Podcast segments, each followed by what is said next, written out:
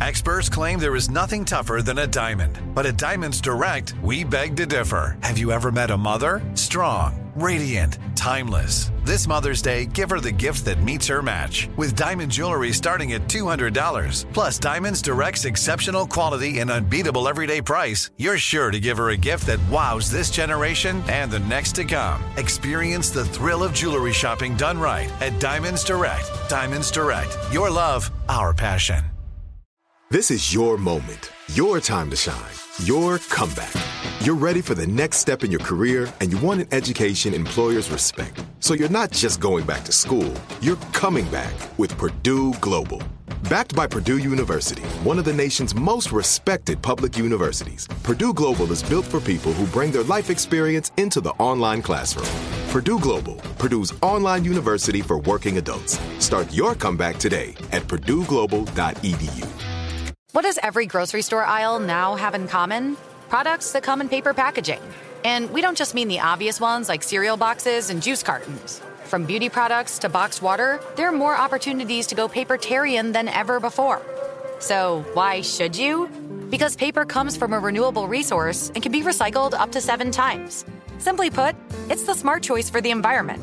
And it turns out, the easiest choice for you. Learn more at howlifeunfolds.com slash papertarian. Hi there. It's me, Laura Wasser, the divorce attorney and the founder of It's Over Easy, the online divorce service.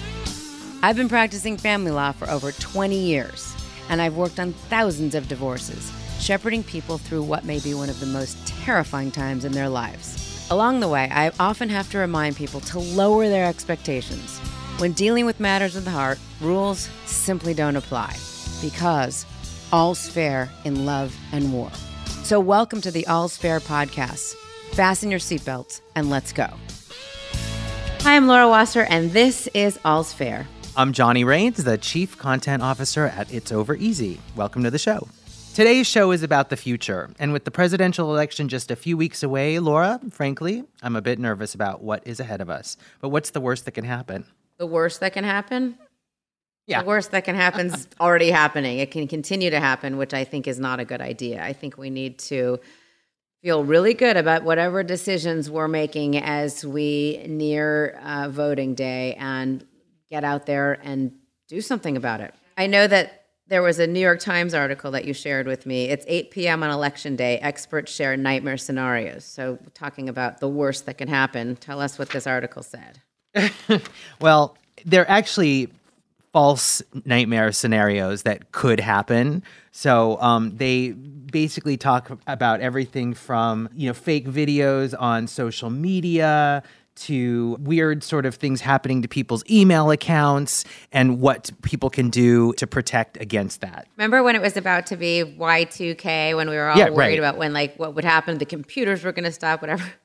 That's what's going to happen if Trump gets elected again. All right, There- so there's a lot of stuff we- in here, by the way, that about the, what the Chinese and the Russians might do, and they they do make some good points about ways that our institutions, uh, the social media companies, and even just general news consumers can protect themselves against some of these things happening. So I highly recommend it. Who wrote it? This was a collection of sort of worst case scenarios by a variety of experts. It's in the New York Times. And uh, some of the people that wrote some of the nightmare scenarios include Chris Painter, who was the top cybersecurity diplomat for the US State Department from 2011 to 2017. Also, Alex Stamos and Renee DiResta are the director and research manager of the Stanford Internet Observatory. They write a nightmare scenario about disinformation from within. So it's, it's fascinating. As if the pandemic and the summer of demonstrations against racism and social injustice were not already straining our relationships, now politics and the ideological divide in our country is coming to a head. What the future holds and who will be our next president are uncertain. And whether it's this uncertainty or something else, I've observed that the upcoming election is definitely affecting people personally and in their relationships with partners, colleagues, even family members. Whether you believe your vote counts or not, let me tell you, voting is vital because if you don't vote, you're abdicating your voice, forfeiting your right to complain. And you know how important it is to me that one is able to complain. I think everyone should reserve that right. And today I want you to meet someone who uses her voice and her iPhone to serve our country. She's the founder of News Not Noise, a fresh voice in the media that provides daily news reports on Instagram. She's also the former CNN chief White House correspondent and an Emmy and Gracie Award winning political journalist and author. Her first novel, Savage News, about reporting while female, is available now from HarperCollins. It was awesome. I read it. Welcome to All's Fair, my friend Jessica Yellin. Hey, Jess. Oh, hi. So good to be with you. Yes, I'm psyched. I've been waiting for this for a long time. And and Jessica and I go back a long way. Our parents were friends. Like we're just we're homies. So, but because not everyone knows you like I do, tell our listeners a little bit about you, Jessica. I guess I do this crazy thing, which is I report the news on social media right now to an audience that wants information, but not from one of the mainstream sources. And I ended up there in a really weird way, which is like you, I grew up in Los Angeles with a family that like cared about public service, cared about giving back. The whole thing was, you know, you can't just be a success professionally, you have to make a difference in the world. I thought I could do that by being a reporter. I still think you can do that by being a reporter. And I worked inside the system for a long time at CNN, ABC, MSNBC, and I just thought, well, there's a huge audience that we're not speaking to.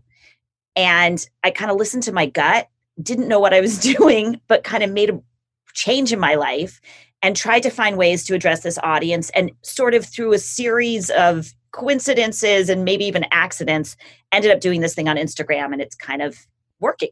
I love it. Give, give us like your stats. Like in 98 you started your broadcast career. I'm because I I read the book and I also know you. So I remember when this was all kind of going down because it was somewhat autobiographical this this book and working within the system. But tell us about how you started, how you got into being a newscaster. So, you know, my family was very political when I was growing up. And when I got out of college, the first thing I did was I got an internship at the White House. And Bill Clinton was president then. So I was a White House intern in the Clinton years. Uh-oh. By the way, Monica Lewinsky grew up here too and went, yeah, to, went to high my school high with school. us. Yes. Yeah. True. Yes. In our community. And I always observed working in the White House that there were two things that could stop everyone cold in the room. One was the president himself walking into the room, and the other was that one TV that was in the corner of every White House office that was always tuned to CNN because remember, that was the only cable news channel then. And whenever that one TV was reporting on the White House, people would almost freeze and look. And I thought, oh my gosh, those people have so much influence. And it always annoyed me that they weren't covering the thing that I thought was important, right? Like we were working on whatever legislation at the time, welfare reform, the crime bill, or whatever. And they're reporting on some like haircut someone got, or, you know, a helicopter picking someone up for personal use. And it wasn't just CNN, it was, you know, in general, TV ends up going to scandal. And I thought, oh my gosh, I want to do that and focus on policy so that you can have real influence. Okay, I was young and naive. What did I know? So I decided that's what I'm going to do. And I figured out how do you get into the media. I came home quick, like long story short, I worked at LA Magazine as a print reporter. Someone told me print will die, go to TV. I made a fake tape. I marketed it all over the country. I got a gig in Orlando.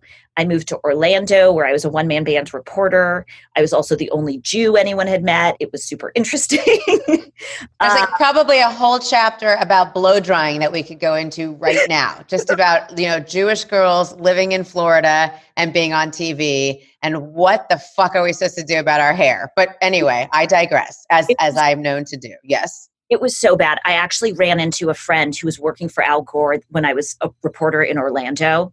And the first thing he said, he got me an interview with Gore, who was running for president. He walks in, he goes, Oh my God, your hair. hey, he's still my friend. He's like, Your hair was so big in Florida. I mean, humidity. What are you going to do? What are you going to do? Okay, so you're there. How long were you in Orlando for? 18 months in Orlando. And honestly, it was one of my best experiences in reporting because you just like learning things and soaking it up and having these amazing experiences. From there, I went to Tampa, which is a huge leap in markets. Like, that's a much bigger market. I had my own camera person, there was an editor, I didn't have to do all the work myself. And I kept saying, I want to be a political reporter, I want to cover politics. So they let me cover the Senate race in the year 2000. And I went to Tallahassee in the year 2000. I was in Democratic Party headquarters. And can anyone remember what happened in the year 2000 in Florida? No. the recount broke out. Oh, right. The Chads. Uh huh. And the so I, Chads. I'm there and they say Gore won, no Bush won, no Gore won, no Bush won. Oh my God. Go to the Secretary of State's office. And then the whole world converged on exactly where I was, Tallahassee. Wow. So for 35 days, I covered the recount. And that's when I really, all of a sudden, like all my news heroes start showing up. There's Linda Douglass, there's Cokie Roberts, there's like all these news stars I've watched my whole life are there covering the same story, and I'm shoulder by shoulder with them. And I realized, oh my God, I can do this. I can like cover the story with the bigs. So anyway, from there, I got to MSNBC. That was my big leap, but I used all that tape. Um, I worked the overnights, how you know, did what had to be done. I then went to ABC. I worked the overnights and Good Morning America, so seven days a week. I'd work the weekends, overnights, and the mornings during the week. Tell tell the listeners what overnights are. I'd go to the office at like, I can't remember exactly, but 10 p.m. You go in makeup, and at 11, you'd be on standby alert, which means if breaking news happens, you are ready and to go on air and break the news. But that meant you'd spend some nights just asleep on the couch with no news. How often did that happen? That you just were in makeup all night and you didn't ever get to go on the news? 90% of the time. Oh my God. So, and we would practice all these funny drills. Like they'd call me and be like, breaking news, breaking news, a plane has crashed. And we'd run to the set and you'd be sitting in Peter Jennings' chair at the time. Right. Doing Because Peter Jennings was asleep, right? Right? That's why. And practice these drills. And it was great training because when it actually happened that you're on air, it just felt like any other night. right. When I was at MSNBC, we would do news updates every half hour and then breaking news when it happened. And those years, crazy stuff was happening. There was like miners who got caught underground and we had to go wall to wall. I remember. Yeah.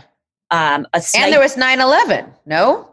I wasn't there at 9-11. I was in Okay. Tampa for 9-11. But there was there was a sniper in DC who was terrorizing everyone and you'd be on wall-to-wall coverage for that. There was a Moscow the- I mean, breaking news is as you know all the time. So I had all this experience going on in the middle of the night. And it just trained me to be able to just talk and figure out how to keep coverage going even when you're just the only one up. you know? Right. Right. and then you get home at like 7 or 8 a.m. and sleep during the day. I try to wake up and have some kind of life, which is very hard because you're exhausted. Right. Uh, Probably not like feeling super sexy or romantic or, yeah. The number of times I'd be on dates and be like, So, wait, explain to me again why you can't meet me at 7. and then you'd explain it, and they're like, But I don't understand. Why are you doing that? Would you rather go on a date with me? And you're like, Yes, but I have to do this. This is my job. It was weird. Okay, so then okay, you and then in 2003 you joined ABC, yes? I went to ABC. That's when I did overnights for Peter Jennings, filling in like not for. That's when I would do overnights in case you know there's breaking news, and then Right. I work at Good Morning America. And the thing I did is I would, you know, I was covering at Good Morning America. I was a general assignment reporter. I'd cover whatever's happening, you know, tabloid crime or you know crazy celebrity stories. But I would always tell the management I want to be White House correspondent. And they would be like, okay, but Martha Stewart's going to jail, so you're going to cover Martha Stewart going to jail. And I'd always say, amazing, energetic, happy. Like, this is my advice to younger people take the assignment. As long as it doesn't conflict with your integrity, take the assignment, Right. kill it, crush it, and then tell them what you ultimately want. And Right. keep doing that, right? Do you find by the way that young people are unwilling to do that these days? I mean, Is there an entitlement? Like I remember when I was younger, people would go, "Oh, these kids, they just want to go straight to the top and da da da." And now I'm the old person going, "Guys, put in the hours. Like Right. you don't just get to be Laura Wasser or Jessica Yellin. like you need to actually put in your time and like you said, do it with a smile on your face, please, because that's what's going to make me then want to put you as the White House correspondent because I have that power. Right. That's my advice. I, I think it's target what your goal is, be clear about it, and then do the grunt work because you got to put in that time, as you're saying. I find that, you know, it's hard to make gross generalizations, but sometimes the weird thing is the kids who refuse to do the grunt work get to bypass it. So sometimes I wonder were we the fools for doing all Right. the Well, like the guy in the book who would just take his shirt off and they'd be like, "You got the assignment." Right. Well, I guess I guess the flip side to that moral of that story is if you've got a really good six pack and then you don't have to do the grunt work. God, honey. right. Work the system. True too. All right. So so I'll have another question. So Good Morning America, all of this stuff really, but Good Morning America in particular, not specific to when you were there, but generally speaking, I have to ask the morning show. Like you saw it and and your book came out at around the same time. Like it's so interesting to me how these things happened and being a woman and working in that world and wanting to be taken seriously but still having to worry about blow drying and makeup. I mean as they do and then also somebody putting their hand on your ass or you know we're going to ha- go with him because he's more serious and he sounds smarter because he's a man Tell us a little bit about that because we have a lot of female listeners, and that is a huge question we've been talking about a lot throughout our, the podcast. So I think the morning show was amazing for drawing out these issues. I don't think it's specific to any one program. I think Sure. it's sort of really a composite of so many people's experiences across the industry. Um, and I think it's a snapshot of a period in time where, you know, I grew up in a very feminist environment where my parents taught me you can be literally anything you want to be if you work really, really, really, really hard, and that being smart wins. And I was a women's studies and American history major in college. So I believed in like just that I was feminist and awake and I was never going to have to deal with sexism. And then I entered institutions that were sexist. And that's not specific to any one place, it's in general. Right. I encountered, I think I was so shocked that I didn't actually know what was happening as it was happening. Do you know what I mean? Totally. I remember there's this one reporter who's much, much, much older than me who essentially wouldn't speak to me in the hallways at one place. And when I asked what was going on, one of my young male colleagues would say, he, I think he doesn't talk to women. I think he resents that women are reporters here. Like the guy was being awake, right? And one day, this same reporter walked by my office, and it was that era when we all, I don't know, when I was sitting on an exercise ball, when everyone thought you had better posture if you sit on an exercise ball Right. doing that. And he said to me, first words he says to me, practicing your Kegel exercises. Wow. And I was like, You're like, what did you nice say? to meet you. Yeah. and I was like 32 at the time. And I looked at him and I said, I don't think you can say that at work. and what did he say? He laughed and walked away. Right. But it is. And- It's sometimes you're just so shocked that somebody would say something that you really don't necessarily I mean I think what you said is better than what some people would say, but it's just like, really, dude? And and he probably is not a bad guy. Right. He just grew up in an era like the guys that say you look so beautiful today or what a lovely blouse or whatever. They don't know. I mean, they're learning and again, they'll age out, but it is interesting to me that that was acceptable. A, not talking to you in the halls, and B, saying something so asinine. and the t- totally and the thing is you i remember the feeling of you kind of feel stripped bare and unnerved. I was unmoored. I didn't know why. Like there's this un off feeling right? And i didn't have like language or awareness to know what that was. So for the rest of the it kind of you car- it carries with you. And you know you get enough of these and it, it you adjust how you behave at work as a woman right and at that time there were also you know like most of the anchors were only men, right? Women had different kinds of assignments. You know, there were breakthrough cases, you know, Diane Sawyer and Katie Couric, but they were like one offs more than regular. And Right. I'll say, just as a side note, if you look at TV today and you look at panel discussions on TV, very often you'll see older men and much younger women still. Yes. Yes. Well, I live in LA too, so I see that all the time. But That's just life, right? Snagajob is where America goes to hire, with the deepest talent pool in hourly hiring. With access to over 6 million active hourly workers, Snagajob is the all in one solution for hiring high quality employees who can cover all your needs. On demand, temp to hire, part time or full time. You name the position warehouse worker, retail associate, grocery store clerk, fitness trainer, baker, stylist, bellhop, podcast producer. Yeah, Snagajob's got a worker for that. With our easy to use platform, you're able to seamlessly post and fill available positions quickly with a dedicated customer support team to provide all the help you need along the way. Kind of nice knowing you have a talent pool like that in your own backyard, right? Snagajob is the partner you need to keep your business running smoothly. So visit snagajob.com or text snag to 242424 to talk to an expert. Snagajob.com, where America goes to hire. You deserve a moment to yourself every single day. And a delicious bite of a Keebler Sandies can give you that comforting pause. Don't forget to pack the melt in your mouth magic of a Keebler Sandies for a post errands pick me up. This magic is baked into simple shortbread cookies by Ernie and the Keebler Elves. So as life continues to fly by, make the most of your me moment. Take a pause and enjoy a Keebler Sandies. Like many of us, you might think identity theft will never happen to you. But consider this. There's a new identity theft victim every three seconds in the U.S. That's over 15 million people by the end of this year, equal to the populations of New York, Los Angeles, and Chicago combined.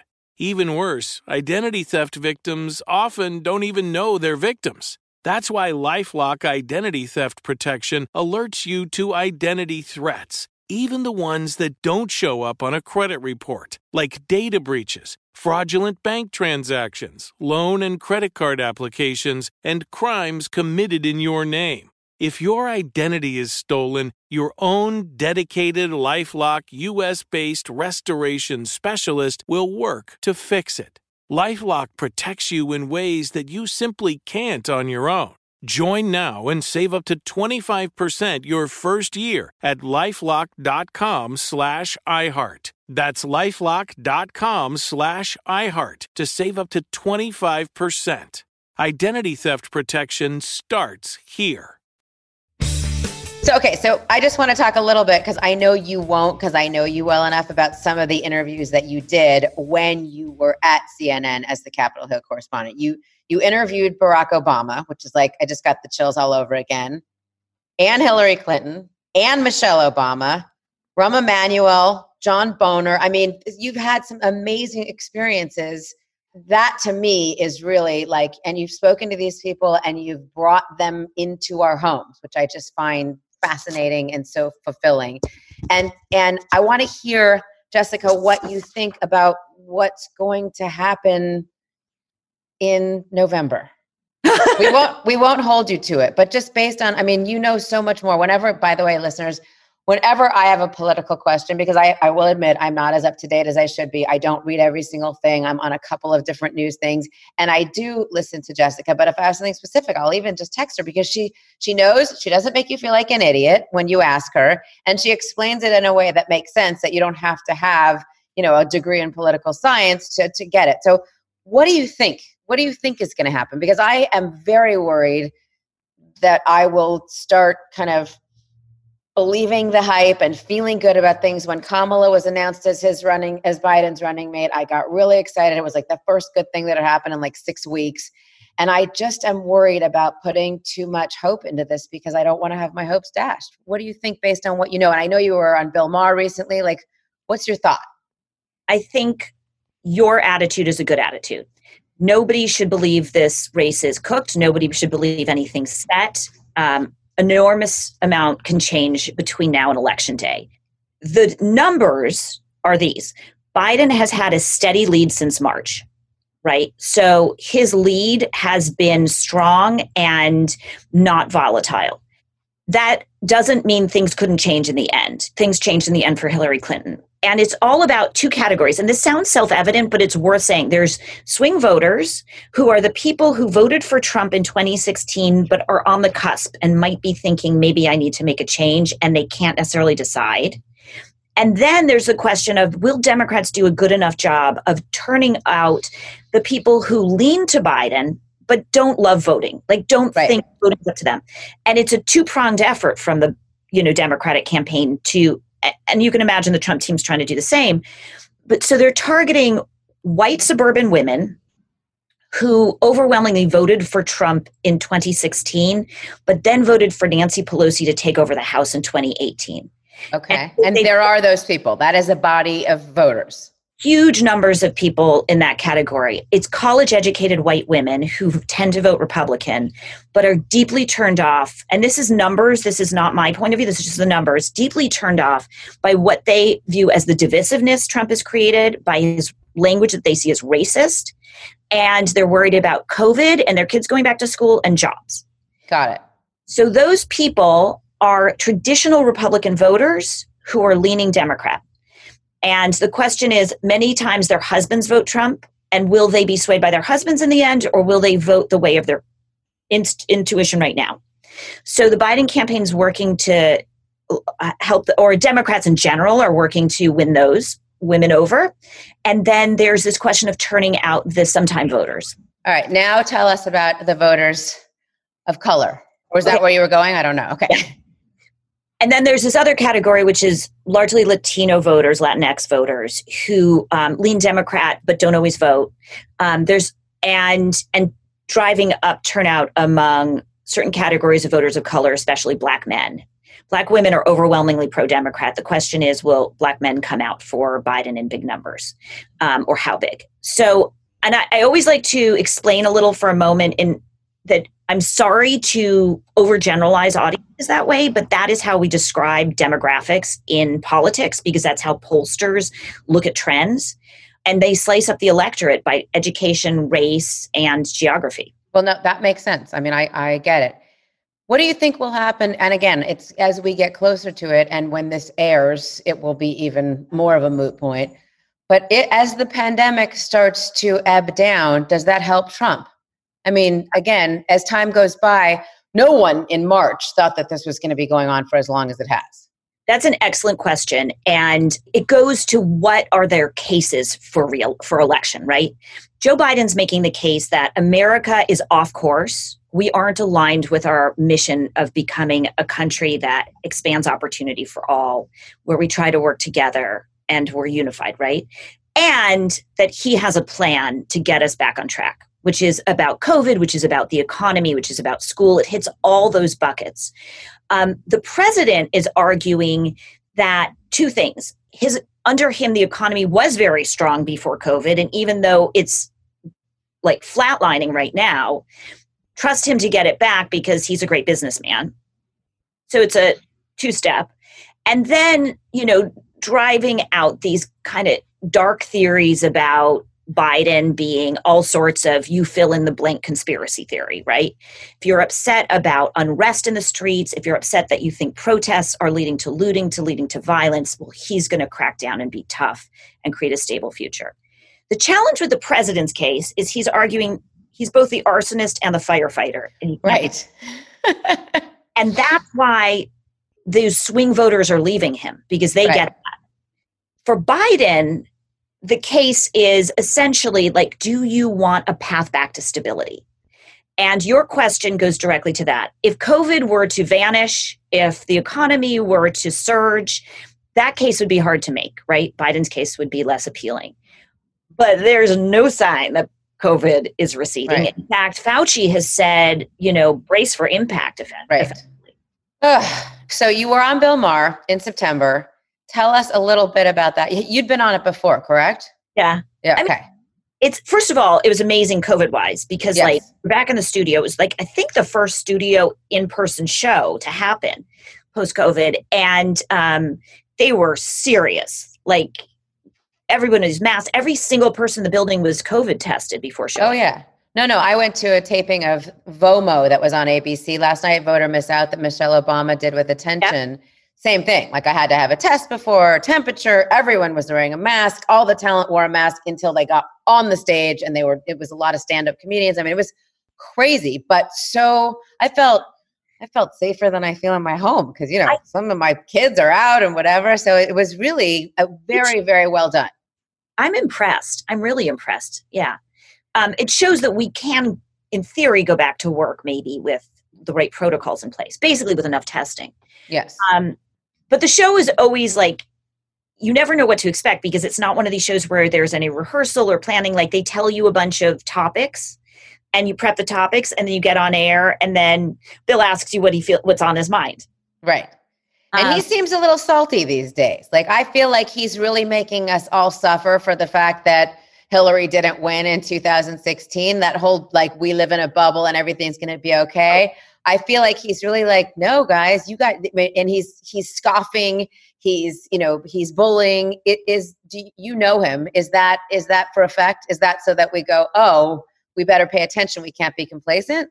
I think he's always salty, but I think he believes. I mean, I do think he believes that. And I honestly think he's right. I mean, one of the things that happens is you get on set and you start this conversation and it takes a direction. And then, like, after I was on the show, there were all these write ups saying that the panelists were so confident that Biden's going to win. And Bill Maher was not having any of it. I'm not. I'm not taking that posture. Like that's not a what I said or what I believe. But you know, it's like media; things get spun. But he is taking this hard stance that he believes that we have to be like everyone's super wary and he's worried, in addition, that Donald Trump is going to convince a lot of voters with his law and order message. He's going to scare enough voters to win them back.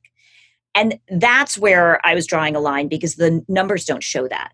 Trump's okay. law and order message is working with some voters, but it's driving away others of his voters. So that was your appearance before or after the Bob Woodward right after. came out. Right after. So this idea of I wanted to keep the peace and keep everyone calm was not actually resonating i don't think even then so i mean it's it's hard to say like i haven't seen it in the numbers mm-hmm. to, at the point where we're taping this but um i mean what i've found anecdotally is that a lot of the stuff that's coming out from the president's former staff that's quoting what he said to them bob woodward even playing audio that the people who believe Trump insist that's all fake news. They will say that it is doctored. They will say that they are liars. They will say that they have motives. There is this wall of resistance, right? They will say that it would that it was Woodward's responsibility to say something, right? right?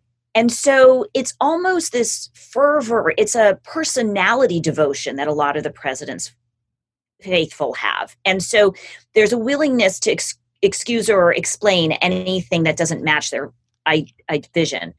Um, and then obviously with you know Democratic voters, you're preaching to the converted. The question is, is that moving votes? And you know we have this very small swing vote. Um, is it moving votes? My guess is that w- rather than move votes, that kind of stuff energizes those sometime voters. People who lean Biden but might sit on the couch, they can hear that stuff and think, you know what? I'm getting off the couch and I'm going to fill in my mail in ballot. Right.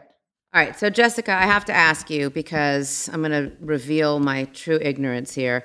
I'm not sure I ever completely understood the Electoral College. I mean, I get it, but I don't get why we still have it, particularly after 2016. I think it may be outdated. I've heard people say that. Tell us Tell our listeners, I mean, not super basic. Most of our listeners probably know what it is, but give us, you know, the dumbed down version of the Electoral College and why it still matters and why it's still in play. First of all, I love you for asking that because it is so good for really smart people like you to model asking questions. So many people are afraid to ask this stuff about civics because we're not taught this anymore. Right. Um, and I think most people don't actually really know that. So, the Electoral College is a really messed up way that we ultimately choose our president. Um, there's a lot of people who think it should change, but this is how it works. Each state decides we're going to send a certain number of people, the electors, to a gathering and they will decide who our president becomes who is our president those electors chosen by each state ultimately decides the president those electors are picked after we all vote. And it could be constitutionally okay for the voters to not have a say in who those electors are or who they select. But the way it functionally works is each state decides its own rules for how we vote in our election. Um, we cast our votes as citizens, right? And those add up to a certain number of votes in the state. Each state has a set number of electors. Based on how our popular vote in the state works out, those electors are charged with either voting partially for one candidate, partially for other, Or some states say winner take all. Doesn't matter what the popular vote breakdown is. If anybody wins even by one vote in the state, they get all the electors. Now, this is a really messed up system because it's not one person, one vote. It right. means that certain states where there's a ton of residents, like California, all our votes only add up to a certain number of electors. But another state, like Montana, which has way, way, way fewer citizens, Residents, right? so gets a huge say in the electoral college with their electors. And it means that rural states with less population are weighted heavier in a way in having a say in who the president is than super populous urban states. Now, Right. why is that? Our founders were farmers, agrarian, and they thought farmers need to have a big say so not so the cities don't have all the control. The farming people also have a big say in who the president is. Draw that out, you know, many years later, and it looks super unequal. And it it pans out that very often rural, more rural states are red, more urban states are blue. And by that I mean states that have urban centers. And so red states end up getting slightly more weight in the electoral college than blue states. That means that Hillary Clinton can win the popular vote in 2016, but not win the election. Same with Al Gore, and it could be the case again.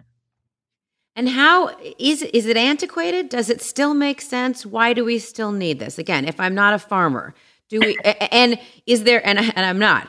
Um, is there some way of either doing away with it completely because we do have the capabilities, whether or not it ends up happening this way, of being able to say one person, one vote, and count them and and and keep track of them, or even kind of rejiggering it so that it makes a little bit more sense in 2020, which is very different from when they came up with the Electoral College.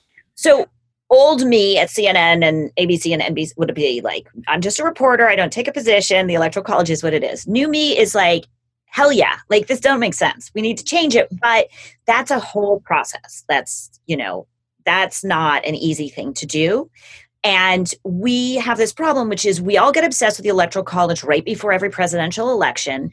And, And we forget about it again afterwards. Right. And for sure, if Biden wins, we're going to forget about ah, the Electoral College. It didn't bother anything here. It'll be fine. Right. And changing Wow. electoral college is a multi year process, and you need dedication and time commitment, and people need to stay focused on that after the election if they want change.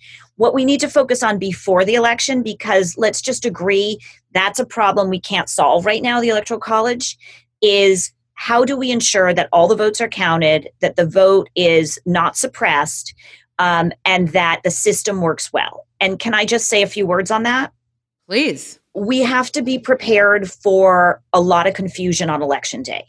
We have to be prepared for the possibility that we won't know who the president is, not just on election day, but for days, maybe even weeks after. I'm not saying that's for sure going to happen. I'm saying put in your head that's a possible scenario and that maybe somebody will declare themselves reelected even before the result is known. Somebody might hmm. declare themselves reelected. And if that happens, people have to remember the vote isn't counted until each state declares its own winners. The states decide what their own count looks like. Okay. The other thing on election day is there could be extremely long lines, and people need to know if you show up in the polling hours, by law, they cannot kick you out or close the doors and make you not So, vote. So hang out. They can't just say, okay, that is very good to know. And I, I have another question actually about that. This year, we've seen so much about uh, voting by mail and, and the U.S. Postal Service. Why is that coming up so much this year? Because people know that it's going to be difficult to go to polls, whether it's pandemic, whether it's getting there, whether it's voter suppression. And so they're trying to vote by mail. And as a result of that, we're having problems with the U.S. Postal Service? Or is there more? Is there something I missed? There's more. So the first part is correct that because of COVID, people know that there's going to be anxiety about voting in person. So there's been a big push by uh, uh, elected officials to expand mail in voting, make sure more people can vote at home from their home. Um, and that was just a neutral, nonpartisan effort to keep people safe.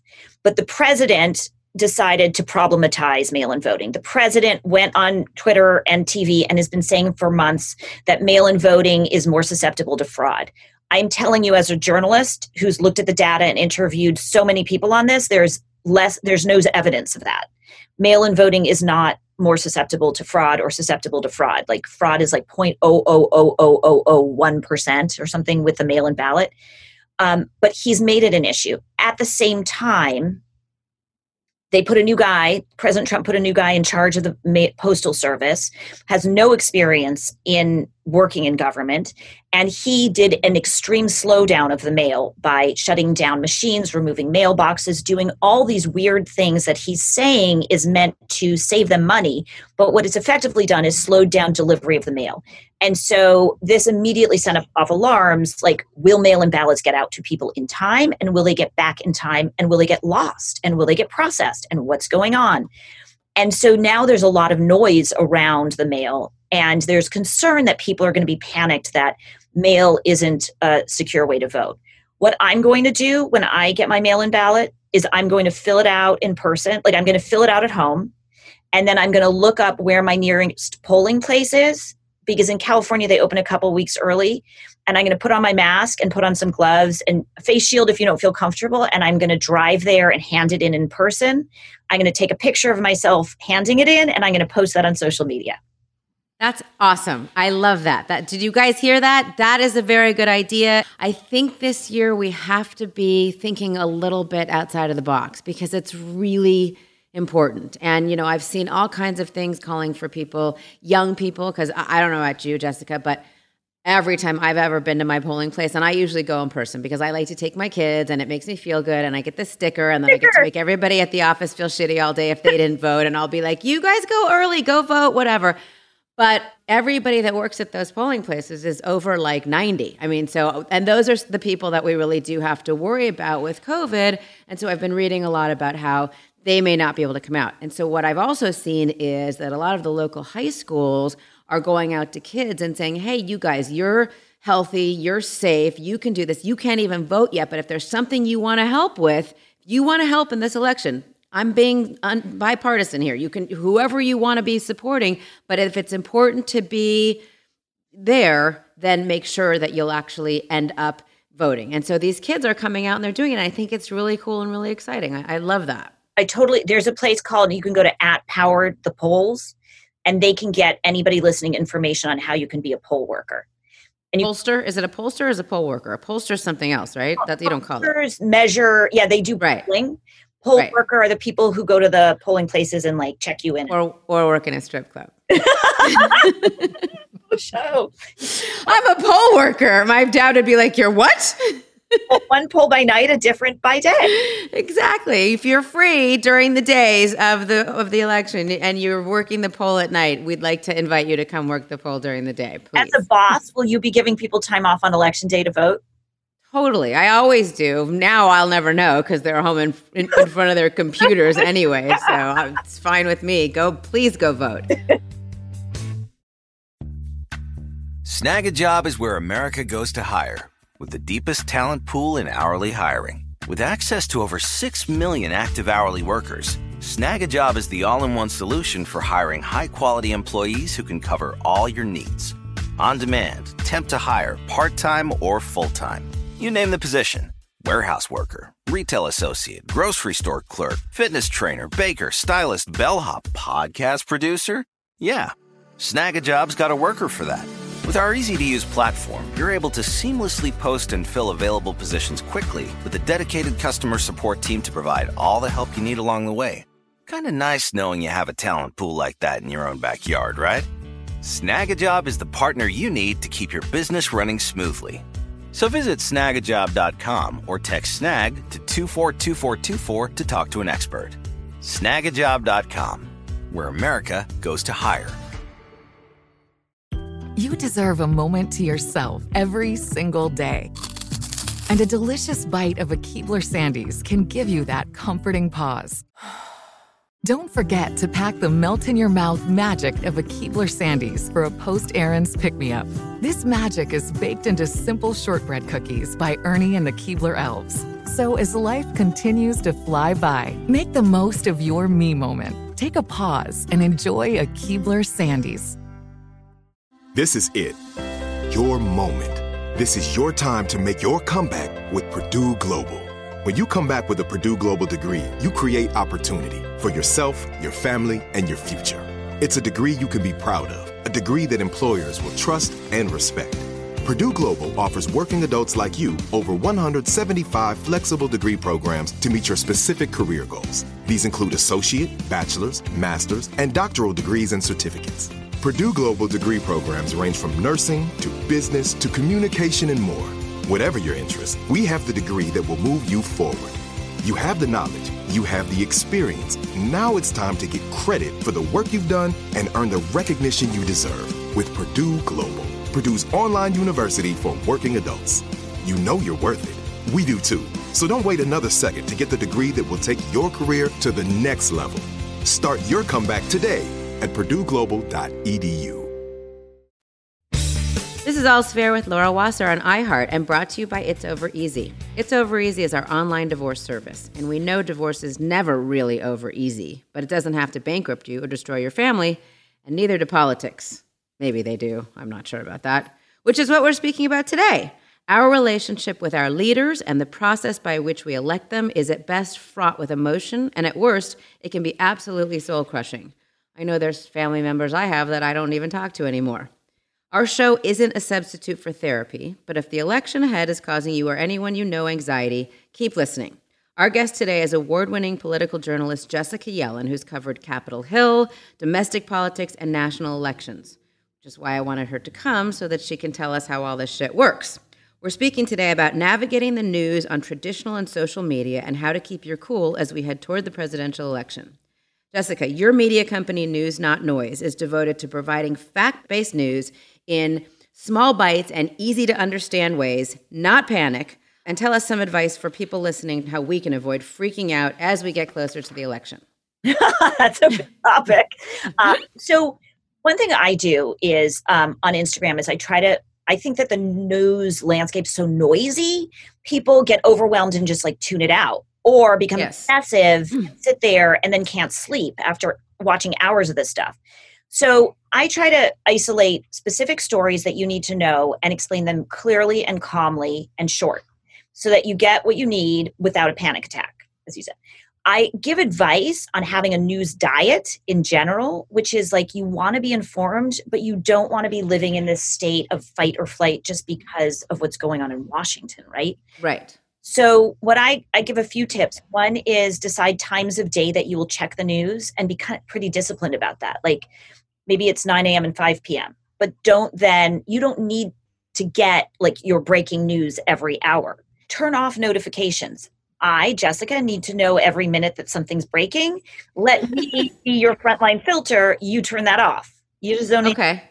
like, what does it matter if you find out that Trump said this crazy thing at 2 p.m. in the middle of your meeting? Or if you right. wait till five, it won't change your day. It'll only change your heart rate.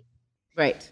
Pick a few sources that you look at and try to limit it so that you're not down a rabbit hole like it's so easy to all of a sudden be looking at and then all of a sudden you're reading some i do this and i'm reading some article and i'm like oh my god i didn't know this and you look up and you're like this is a random website like what am i doing um, and this is a very new age thing that you will appreciate but maybe some of your listeners in the rest of the country will find strange but when i'm done with a news story when i'm done with that my news break and I put my phone down, I literally take a minute and close my eyes and remember that's the news. That's not me.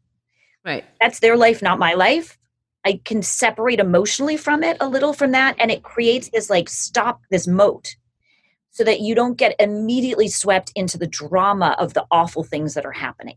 I like that. And by the way, the news media doesn't want you to do that. They want you to get sucked in. They want you to become addicted and they want you to feel I mean, you can still feel invested in what's going to happen in our country politically without feeling because I I do know people that have gone into deep deep depressions, went into them after 2016. I can see them kind of scrambling around now and I I worry for what will happen if Trump is reelected because I can see, I mean, these are the people I know, because I can see where that will go. That will be a serious, the anxiety that's produced now that could lead to the depression. I, I, I do worry about these people a lot. It's funny. I spend a lot of my day DMing with my audience, and some of them are these swing voting women, but mm-hmm. a lot mm-hmm. of them are these people you're talking about who are living in this frenzy, you know, panic. And they're like, I've turned off all the news. You're the only thing I watch, but please tell me, please tell me everything. and you just like, I literally tell them, take off your shoes, go walk in some grass. Like, right. help find things that ground you, touch soil. Like, literally touching the earth sometimes grounds you. I know that sounds cheap. No. But I do, I, what I'm saying is like we're living in a high stress time with COVID and the news. If you think the news is panicking you, it is. Don't judge yourself for it. Find off ramps. And are we at risk? I mean, again, if we only had a couple of these small bite choice things, and which will likely be the things that best kind of represent where we feel about politics, are we missing out? Are we blind? Are we wearing blinders if we're not watching Fox News and not seeing how the other half lives, or is that safe enough? I advise that people have multiple news sources in their life so that you're not getting your news only from one POV. It helps you have a broader lens. But that doesn't mean take in everything, right? So if you, like the New York Times, also read the Wall Street Journal, right? They're not that far apart, but they do have slightly different takes.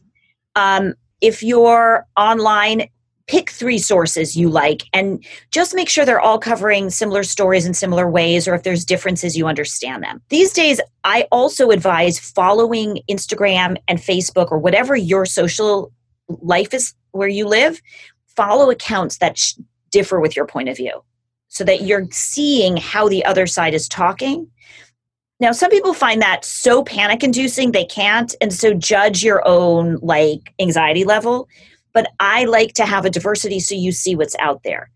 I think that's wise. I do. Um, yeah.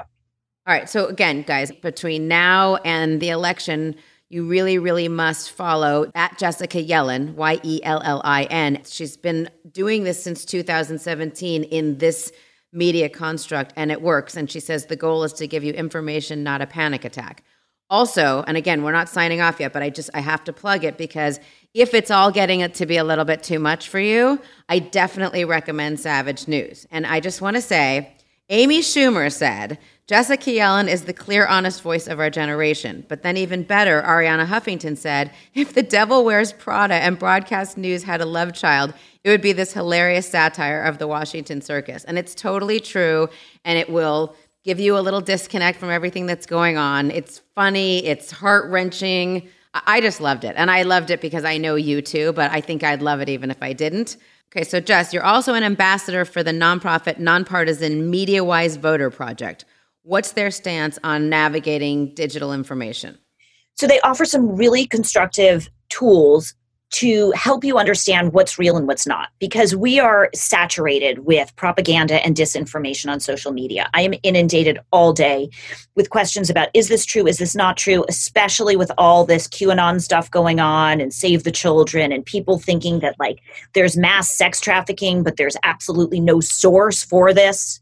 You know, where are you what's the original source that's driving this? People don't have an answer. So when you are getting information forwarded to you on Facebook or on any outlet from your family member, you're not sure, here are a couple of basic steps. One, look at the original source. Like I said, sometimes I'll read an article and then look up and see it's from some random blog I've never heard of. Question that. What is that source's motivation for sharing this? Go to their homepage, check the About button, see what their mission statement is. If none of that exists, question whether this is true. So check the source and what's their motivation. One. Two, see if other reliable outlets are reporting on the same thing and see if it's in a similar way or a different way and check what the nuance is. If you only see something explosive from one source and you're not seeing it all over the media, media is copycats, media is desperate to get on a hot story. If you're seeing a hot story, no one else is on it, you got to question that. And number three is so th- that means have like different sources in your diet right? And number three is like look at where this is coming from and see if the reporter it's that reporter themselves shares their social media account shares a handle a way for you to access this information and access them directly. Um, and if there are original materials is there a video is there a document? It's what you do. You wouldn't go to court without some like evidence. Okay. I mean, I like that. It makes me feel better. And then I can check in with you, find out if it makes sense. I can DM you. I didn't even know I could do that. That's so cool. I just, I feel like your profession, news media particularly, has changed so much in the last 25, 50 years. I mean, there's so much more information and misinformation out there. And I'm so happy to be able to like check in with you, get kind of because it's just what ends up happening, I think, to a lot of people is we just put our heads in the sand. We don't want to hear it at all. It's too confusing, it's too depressing, it's too anxiety producing. But where that leads is then a complete like closed offness, which then does end up with not voting, not participating, not staying in the loop. And like I said, the what what I've learned through this pandemic is that there's equal doses of anxiety and depression that so many people are experiencing. And this issue with regard to politics and this 2020 election is right in the eye of that storm. It's definitely accelerating people's anxiety and panic. And it's a difficult thing. It's like you can't detach entirely, you have to engage. But right. like we're talking about, let's find ways to engage that are constructive and healthy and balanced and part of that is finding the sources, and part of that is knowing when to dismiss crazy disinformation because it is also a pandemic right now. Mm-hmm. And we have to all empower ourselves to make judgments and say, this crazy thing that's coming to me, I'm not forwarding that on. Right. I like that. And I like the idea of having a news diet.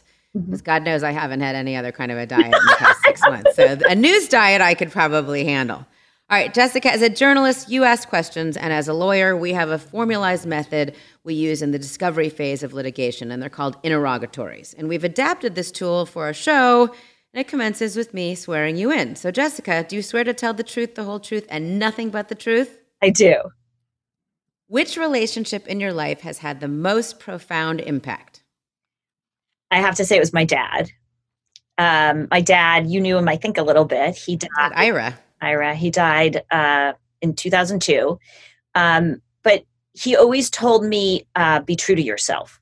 Whenever I had any kind of crisis as a kid or decision making as an adult, the advice he gave me was go silent, go inside, and figure out what is your truth and follow that. And so I've made a lot of conventional choices in my life, but I also have done crazy things like moving to Orlando when no one I know lived there and everyone thought it was nuts, or leaving CNN and doing Instagram on my iPhone news. and the only reason I keep following that is because he told me this be true to yourself. And it's working. That's the other reason. Well, what's your favorite love song? Uh, so they're both by Bryan Ferry. Can I say two? You can say two. Okay. I'll let you. One is Slave to Love. Uh huh. And the other is Turn to Turn You On, which both sound like sex songs, but they're actually love songs. I know them both. I actually saw him. What's the theater called that's on um, the at the Wiltern? Was it at the Wiltern? And it was before they took the seats out, believe it or not, at the Wiltern Theater. I saw Bryan Ferry. It had to be like the late 90s, maybe. Oh my so God, awesome. magic. I used to yes. fantasize, I was sure I would marry some British man named Michael who always somehow wore a tuxedo where the bow tie was untied. I don't know. high schooler. I don't know why this guy I was going to marry always in an untied bow tie tuxedo. Michael, where are you? Maybe he was a waiter. looking, he worked at Dan Tana's. looking in the right place. Okay, what is the one piece of advice that you would share with your 20 something year old self? It's what I was saying earlier, which is like get true, know what you want, ask for it, and then do what you're asked as long as it aligns with your integrity. I wish I had like a motto, quick way to say that, but it's really like make it clear what your goal is and then do the work to get there, even if it's not what you dream of doing. Have you ever been, had you been ever asked to do something that didn't align with your integrity? Yes. Have those lines of integrity changed as you got older and stayed in the business? Have the, have the goalposts moved at all? I moved the goalposts all the time when I was, I mean, when you're ambitious and you're working in an environment, mm. adapt to the environment to do what it takes to succeed, right? And sometimes it doesn't always feel great. And sometimes you just do it. And then you hit up against a thing where you're like, yeah, I actually can't go further. I can't. Okay. And um, you risk, especially as a woman, being called difficult, mm-hmm. tough, uh, and I've been called difficult and tough. And um, I guess Oh wow. now I'm at home doing news on my iPhone, but I do what I believe is true, and um, that aligns for me. I like that. All right, which romantic comedy could you watch on repeat? Sliding doors. Love. We don't get that one a lot, do we, Johnny? No, That's a yes, good one, though. no. It- and it really makes sense, particularly now when just one little thing could kind of shift everything, huh? Right? And you also feel like maybe there are multiple versions of what could be Yeah. happening at the same time. And you're like, how do I pivot into the one that works for me? How Right, get into right. alternate universe? I love it. Jessica, I think everyone listening now knows that there's no reason to panic over the upcoming election. You've been very informative and calming. So thank you so much for joining us on All's Fair. You guys, Jessica's book, Savage News, is available on Amazon and all your favorite booksellers, and you can get exclusive digestible news you can trust on her Patreon page, patreon.com backslash Jessica Yellin. And Jessica, also tell everyone where they can find you online, please. You can follow me on Instagram at Jessica Yellin, Jessica Y E L L I N. I do a daily news report on video and post all sorts of news updates that are broken down real simply every day. Anybody that has ever felt like you were kind of playing above the rim when you're reading or watching certain news things, go to Jessica. It's not news for dummies, it's news for smart people who may not be as schooled or as uh, fluent in that lingo. And it's just, I'm telling you, you'll feel good. Talk about a news diet. This is like leafy greens for the for the for your soul. Thank you. You're such a rock star. Thank you for coming on today. Yes, we thank you, loved having Jessica. you. Yeah, great to see you. I, Jessica's amazing. I, she's always been amazing. She's so smart. She's so funny. I'll also tell you something.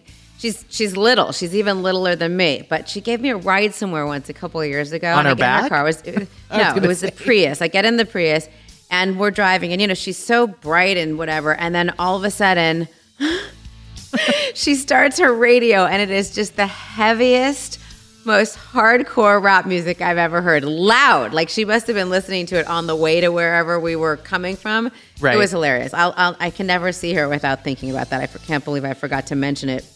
I mean, as the election looms, everybody has an opinion, and there's so many voices out there. But remember, you have a choice, and when you make a choice, you also choose the consequences. So lots to think about, but don't let the anxiety overtake you. Please vote. Stay in this conversation. If you're new to our show, we're psyched you're here. And if you haven't already subscribed, tap that app so you'll be the first to know when fresh episodes of All's Fair drop. And before you go, let us know what you think about today's show and rate us at Apple Podcasts. You can also ask us anything at It's Over Easy on Instagram, Twitter, and Facebook, or leave a comment on our Insights blog, and we'll discuss it here on All's Fair with Laura Wasser. That's me. See you next Tuesday, and in case you didn't hear me, vote on November 3rd. Vote like your life depends on it, baby, because it well may.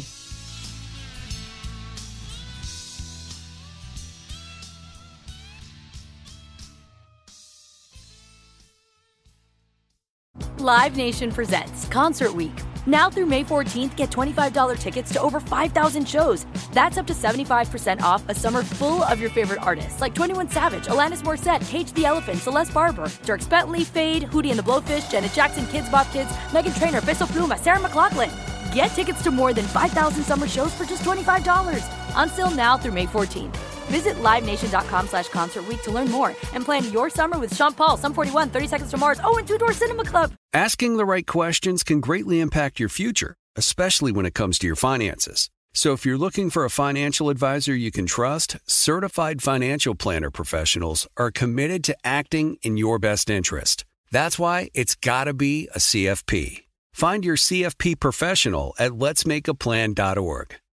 Are you still searching for your perfect place to call home? Well, now is the time to buy at Fisher Homes. If you're looking to move in before the end of 2024, May could be your last opportunity to start building your dream home and close before the year's end. If you're hoping to move in even sooner, Fisher Homes also has homes that are move in ready and waiting for you, where you can start enjoying the benefits of homeownership even faster. Schedule your personal tour with a new home advisor today at FisherHomes.com and make this spring the season you find your perfect home sweet home.